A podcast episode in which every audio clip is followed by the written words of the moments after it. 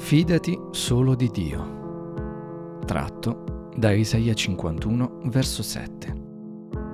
Ascoltatemi, voi che conoscete la giustizia, popolo che hai nel cuore la mia legge.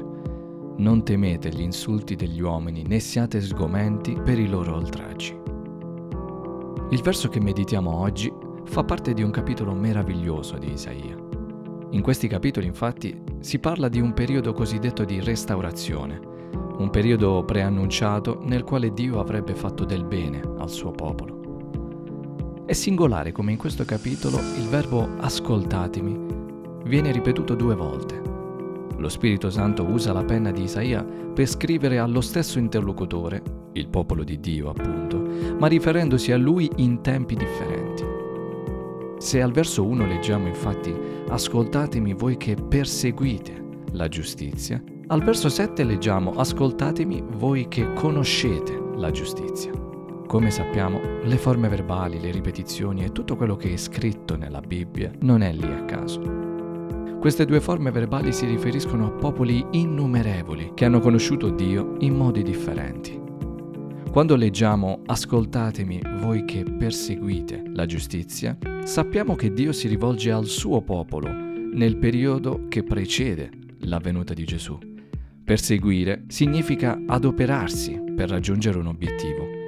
E Israele, con le tavole della legge, con la Torah, ha cercato proprio di perseguire la giustizia.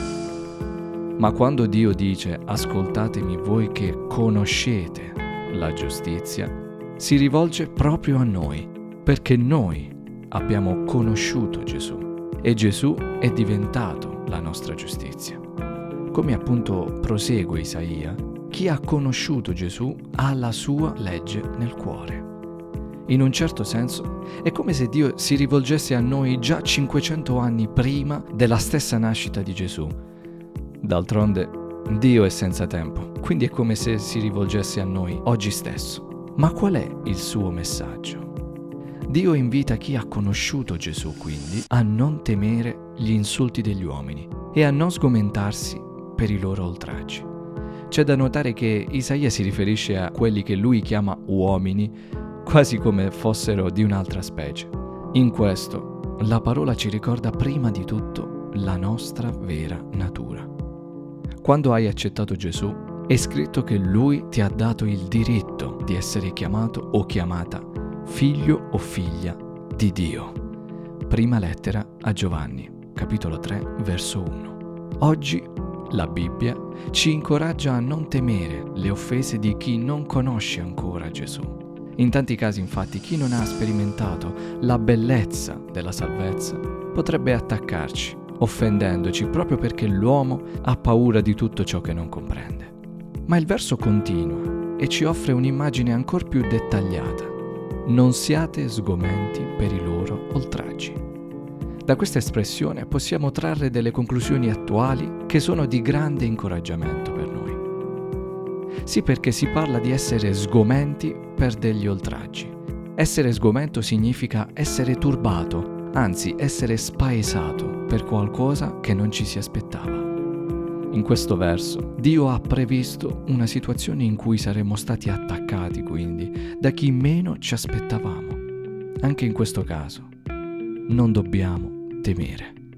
Forse ti è già capitato di essere stato deluso o delusa da chi non avresti mai pensato che potesse farlo. Tutto questo deve condurti ad un'unica conclusione. Solo Gesù può essere il tuo amico. Solo Gesù può guidare la tua vita. È per questo che già 2500 anni fa lo Spirito Santo ha ispirato Isaia nello scrivere questi versi proprio per te. Oggi quindi impariamo per certi versi ad aspettarci tutto da chi non conosce Dio, ma in generale impariamo che tutti possono deludere, anche noi stessi possiamo farlo. Quando avvertiamo il colpo e forse il dolore di una delusione che arriva con maggiore intensità proprio perché non la aspettavamo da una persona in particolare, ricordiamoci di questi versi. Ricordiamoci che come sempre Dio arriva prima di ogni altro per istruirci. Crescere oggi davanti alla presenza di Dio significa imparare una lezione in particolare. fidati solo di Dio. Dio ti benedica.